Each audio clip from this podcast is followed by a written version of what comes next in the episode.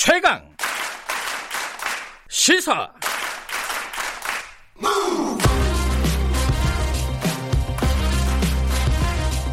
지금 여러분께서는 김경래 기자의 최강 시사를 듣고 계십니다. 네, 오늘 1부에서는 어, 윤석열 총장 장모의 투자 과정이라고 할까요?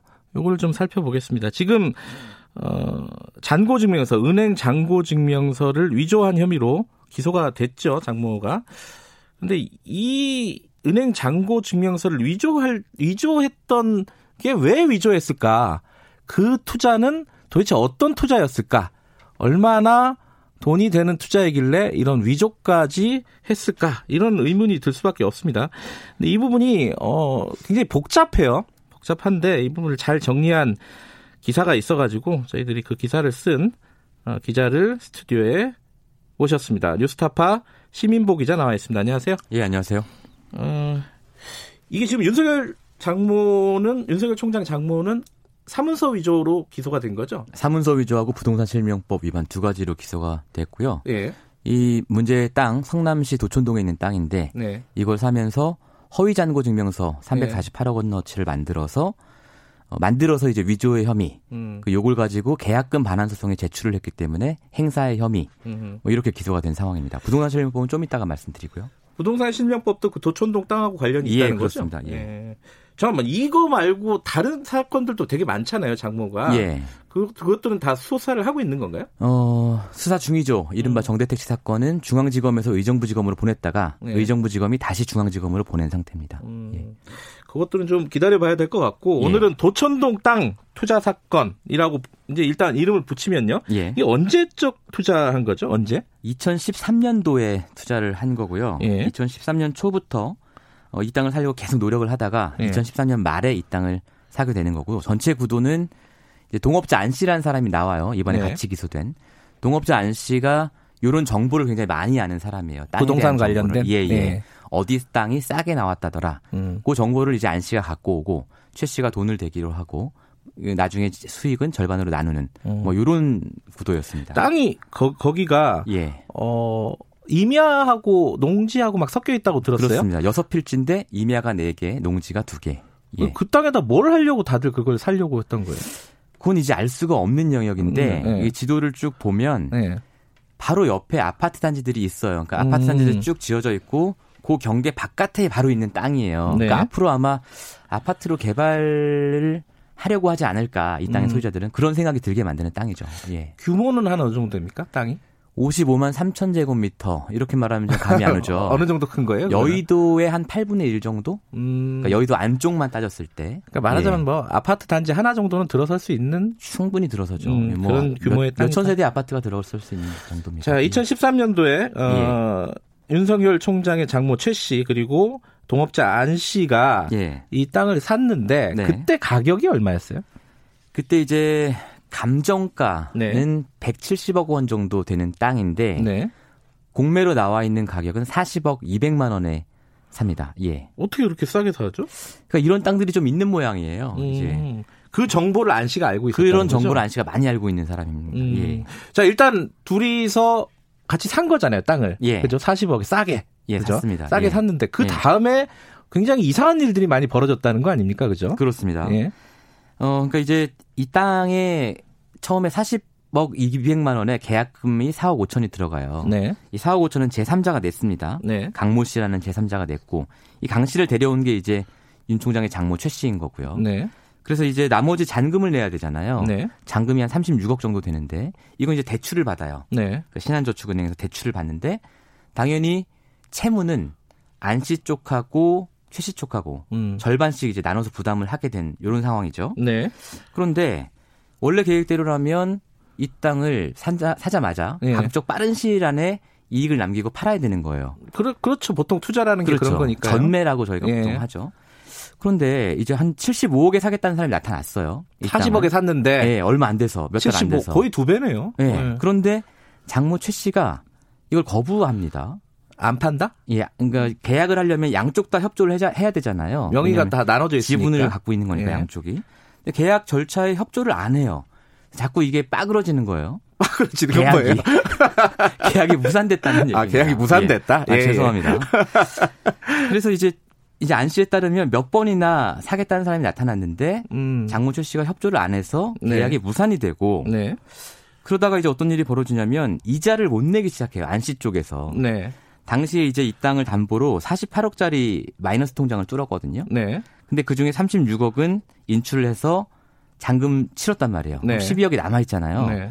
근데 이 12억을 가지고 팔릴 때까지 이자를 내면서 버틸 생각이었는데 안 씨는 음. 음. 최씨 쪽에서 그 통장을 가지고 안 준다 안 줬다는 거예요. 그래서 본인이 음. 이자를 못 냈다. 네. 그리고 결국 이자를 못 내니까 이 채권이 은행 입장에서 보면 부실 채권이 되어버리죠. 예. 예. 부실 채권이 됐는데 그럼 이제 장모 최 씨가 어떤 수를 냈냐면 이 부실 채권을 법인 명의로 자기 가족 회사가 있습니다. 네. 자기 가족 회사의 명의로 사버려요. 아.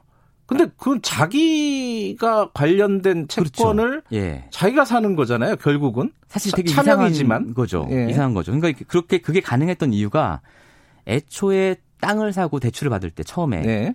이때 최 씨가 자기 명의로 안 하고 네. 또 다른 법인 명의로 했어요. 음, 애초에 예, 예. 그렇게 요 부분이 바로 이제 부동산 실명법으로 이번에 기소가 된 부분인데 네. 그렇기 때문에 겉으로 보기에는 처음에 채무를 만 채무를 진 회사와 네. 이 부실 채권을 사들인 회사가 다른 회사가 되는 거죠. 실질 실질적인 차주는 똑같이 네. 최 씨지만 네. 이런 상황이었던 겁니다. 예. 자, 그럼 정리를 잠깐 해보죠. 예. 그 부동산 실명법 위반은 요 과정에서 기소가 된 거고 예. 과정에서 벌어진 일이고 네. 그러면은 앞서 얘기했던 기소가 됐던 그 잔고 증명서는 어, 네. 디 어느 순간에 벌어진 거죠? 잔고 증명서는 예. 이제 처음에 예. 이 땅을 살 때 1차, 2차, 3차 계약 시도가 있었어요. 예. 처음에 이 땅을 사겠다고 하나 다울신턱이라는 회사에 찾아갑니다. 네. 계약을 하죠. 그런데 무산이 돼요. 음. 왜냐하면 어 그때도 이제 차명 거래를 하려고 했는데 네. 차명이 동원된 사람, 차명을 빌려준 사람이 아 나 이거 찝찝하니까 안 할래 음. 이렇게 해서 무산이 되거든요. 네. 무산이 되니까 장모 최 씨가 사람들을 데리고 찾아갑니다. 그 은행을 아니, 신탁 회사를 예. 나 이렇게 돈이 많은 사람이니까 계약 연장을 해달라. 네. 이런 식으로 해서 한번 사용하고요. 네. 나중에는 이걸 가지고 사인들한테 돈을 빌리죠. 네. 다른 사람들 돈을 빌리는데 활용하는데 이 돈을 빌릴 때 책임이 동업자 안 씨에게 있느냐, 장모철 씨에게 있느냐, 음. 이걸로 지금 서로 다투고 있는 거고요. 네. 마지막으로는 1차, 2차 계약 시도에서 몰취된 계약금을 돌려달라고 이제 장모철 씨가 소송을 걸거든요. 네. 그 소송에 또 요 잔고 증명서를 제출을 해요. 아. 요게 이제 사문서 행사가 되는 겁니다. 자, 그 어찌 됐든, 네. 자, 정리를 하면은 한 70억이 넘는 감정가 70억 원이 넘는 170억이요. 아, 죄송합니다. 네. 170억이 넘는 감정가의 땅을 네. 한 40억 들여가지고 싸게 일단 삽니다. 예. 안 씨하고 최 씨하고 예. 둘이 같이 산, 샀는데 나중에 그 채권이 부실화가 돼요. 그 예. 관련돼서 대출한 것이. 예. 근데 그 부실화된 책임은 최 씨에게 있다. 라고 안 씨는 지금 주장을 하고 있는 거고요. 그렇습니다. 안 씨의 어, 주장입니다. 비싸게 팔 수 있었는데 네. 계속 안 팔고 버텼다는 거예요. 예. 그게 첫 번째 이상한 겁니다. 그죠? 예. 팔수 있는데 안 팔고 버텼다 일단은. 예. 그 와중에 그 부실화된 채권을 자기가 스스로 또 인수를 해요. 그렇습니다. 근데 그럴 때안 예. 씨는 가만히 있지 않을 거 아니에요. 네. 근데 그, 안 씨는 예. 어, 최 장모 최 씨하고 이 투자건으로만 엮여 있는 게 아니고 여러 투자건으로 엮여 있었거든요. 네. 그런데 그 과정에서 최 씨가 준 투자금을, 투자금을 반환하지 못하고 투자에 성공하지 못해서 네. 최 씨가 사기 혐의로 고소를 합니다. 이건 음, 포함해서. 음, 네. 그래서 이제 안 씨는 구속이 되어 있던 상태인 음, 거죠. 그러면 그 예. 부실 채권을 스스로 다시 매입하는 과정에서 예. 안 씨는 이미 구속돼 있는 상황이었다. 그렇습니다. 아. 예. 자 그러면은 예. 부실 채권을 샀어요 스스로. 예. 근데 그 다음엔 또 어떻게 되는 거예요? 산 이유가 뭐냐면 예. 자기가 이제 채권자가 돼야 예. 이, 거를 여기에 대한 권리가 생기잖아요. 예. 안씨 지분에 대한. 예. 자기가 채권자가 돼서 안씨 지분에 대해서 강제 경매를 신청을 해요. 예. 그 다음에 강제 경매가 계속 유찰이 되죠. 왜냐하면 예. 이게 지분이니까. 예. 본인이 이걸 삽니다. 이제 낙찰을 받아서 삽니다. 그렇게 해서 원래 절반 지분은 자기 거였죠. 네. 나머지 절반 지분은 이 채권을 매입해서 경매를 통해서 가져오게 되는 거예요. 예. 그리고 본인이 갖고 있던 지분은 누구한테 주냐면 파냐면 어 애초에 이제 아까 제가 강 씨라고 얘기를 했잖아요. 네. 그 계약금을 낸 사람. 네. 이 사람 회사에 팔아요 또. 이렇게 손바꿈을 하는 거죠. 아, 크로스로. 복, 잡하네요 일단. 예. 그러니까 자 다시 한번 정리해 봅시다. 예. 자 땅을 샀는데 예. 그 땅을 비싸게 팔 기회가 있었어요. 예. 근데 있었는데 일부러 안 팔았어요. 그렇습니다. 지금 안 씨의 주장에 따르면 예. 그러다 보니까 채권이 부실화가 됐고 이자를 못 내서 그 예. 채권을 다시 매입을 해요. 자기 회사가 예, 예 그 최씨 측에서 예. 매입을 한 다음에 그거를 경매를 붙인다는 거예요. 그렇습니다. 그 절반 지분만. 예. 그러니까 예. 상대방 동업자의 지분만 경매를 붙인다. 예. 그걸 자기가 낙찰을 받았다. 자기가 또 낙찰을 받아요. 예, 그렇습니다. 야, 그러면은 이 예. 과정을 통해서 결국은 지분을 예. 모두 다 인수를 하게 돼버린 셈이 됐네요. 모두 다 인수를 하게 됐는데 네. 본인이 갖고 있던 것은 네. 다른 동업자한테 이제 넘기고, 예, 넘기고 본인은 안 씨가 갖고 동업자가 갖고 있던 지분만 가지고 이게 그 예. 감정가만 예. 처음에 170억 정도라고 했잖아요. 예. 근데 물론 산 가격은 한 40억 됩니다. 네. 여기에 아, 최 씨, 윤석열 네. 총장의 장모 최 씨가 드린 돈은 얼마예요? 3억 원이에요. 그러니까 어, 아까 제가 1차, 2차, 3차 계약 시도가 있었다고 했잖아요. 네. 1차 계약 시도에 계약금이 4억 5천만 원 들어갔는데 네. 그중에 그중에 3억 원을 최 씨가 내고 네. 나머지 1억 5천을 아까 말씀드린 제3의 동업자 강 씨가 네. 냈습니다. 요게 다예요. 그 뒤로는 대부분 뭐 대출이나 그 이런 걸 통해서 대출을 통해서 해결을 한 거죠. 음. 예. 그뭐 싸게 보면 한 40억 그리고 비싸게 보면 100, 100 억이 넘는 땅을 네, 네. 3억을 들여서 일단은 샀다. 본인 입장에서 생각해 보면은 예. 왜냐하면 어. 이제 경매나 공매를 하면 네. 이제 우리가 흔히 아는 아파트 살 때 대출 한도가 없어요. 그래요? 예. 보통 음. LTV 뭐 40% 60% 얘기, 얘기하잖아요. 네. 경매나 공매는 거의 90%까지 대출이 되거든요. 네. 예. 그래서 예. 어 결국은 그 땅은 어떻게 됩니까 나중에는? 그 땅을 이제 본인과 동업자 강 씨가 반씩 딱 나눈 다음에 그렇게 됐죠. 결과적으로는 예. 어 안, 동업자 안 씨의 지분은 본인이 갖게 됐고 그렇죠. 본인이 원래 갖고 있던 지분은 다른, 다른 동업자. 한테 예. 넘긴 셈이 됐죠. 그때도 물론 돈을 받았습니다. 예. 어쨌든 받았고. 둘이서 반씩 갖고 있었다. 예. 그러다가 이걸 건설사에 팔게 돼요. 아하. 건설사에 얼마에 파냐면 130억 원에. 아, 한 3배 정도네요. 40억에 예. 샀으니까. 그러니까 지분씩 예. 하면 65억이 이제 더 들어온 거죠. 음. 그래서 이제 장모 최 씨가 번 돈이 아까 강 씨한테 팔면서 받은 돈 26억. 네. 그리고 이번에 건설사에 팔면서 받은 돈 65억 합쳐서 91억을 벌게 되고요. 네. 이제 여기에 들인 돈이 여러 가지 은행 대출이 물론 이제 38억 들어갔지만 네. 그거를 이제 레버리, 레버리지라고 저희가 보통 하잖아요. 네. 이걸 빼고 본인 자기 자본만 3억이 들어갔다. 네. 양쪽에서 38억씩 빼주면 3억 투자해서 53억을 벌었으니 순수익은 50억이다. 이렇게 이제 제가 계산해서 기사를 쓴 거죠. 예. 3억 그 벌어서 50억을 아 3억을 투자해서 50억을 벌었다. 그게 예. 어 뭐 상식적으로는 잘 이해가 되지 않는 투자인데 네. 그죠? 거기에 뭐 여러 가지 부대 비용이나 이런 아, 게 아, 물론 당연히 있습니다. 그건 예. 뺀 거죠? 그건 제가 뺀 겁니다. 예. 예. 왜냐하면 이자 비용이 있을 거고요. 이자 비용 당연히 들어가죠. 예. 또 동업자 안 씨를 사기로 고소해서 구속시키기 위해서는 변호사를 썼을 텐데 네. 변호사 비용이 들어갔을 텐데 네. 그 부분은 제가 정확히 파악이 안 돼서 뺐습니다. 근데 네. 그 금액도 이제 상당한 액수 몇억 원은 될 겁니다. 그러겠죠. 예, 예, 예. 어, 어쨌든 그런 것들을 아직 확인되지 않는 액수들을 빼고 생각하면은 그렇습니다. 결과적으로 예. 어, 좀 거칠게 표현을 하면은 예. 3억을 들여서 네. 50억을 번 투자 사건이다. 그렇습니다. 예. 근데 이게 이 과정에서 지금 검찰이 고소한 거는 예. 아, 기소한 거는 예. 부동산 실명법 위반과 네. 어, 은행 잔고 증명서 위조 혐의잖아요. 네. 근데 그거 말고 이 과정에서 다른 불법적인 요인은 없는 건가요? 좀 듣기만 해도 좀 이상한 투자이긴 이상하죠. 한데 일단 예. 제가 처음에 의심했던 것은 저축은행이 네. 저축은행 입장에서 아니 동일한 차주인데 이 대출을 이제 바꿔준 바꿔준 거 네. 그리고 이 부실 채권을 판매를 할 때는 보통 어, 공개 매각을 하게 돼 있어요. 네. 채권을 쭉 나열해 놓고. 근데 이건 수의 계약을 했단 말이에요. 음흠. 그런 부분에서 저는 이제 저축은행과의 유착이 있지 않나라고 의심을 했는데 네. 더 알아본 결과 불법은 아닌 것으로 나왔습니다. 음. 이 그렇게 할 수 있대요. 음흠. 이 채권 전체를 팔 때 론세일이라고 보통 한다는데 네. 전체를 팔 때는 어 그렇게 수의 계약으로 팔아도 되고요. 네.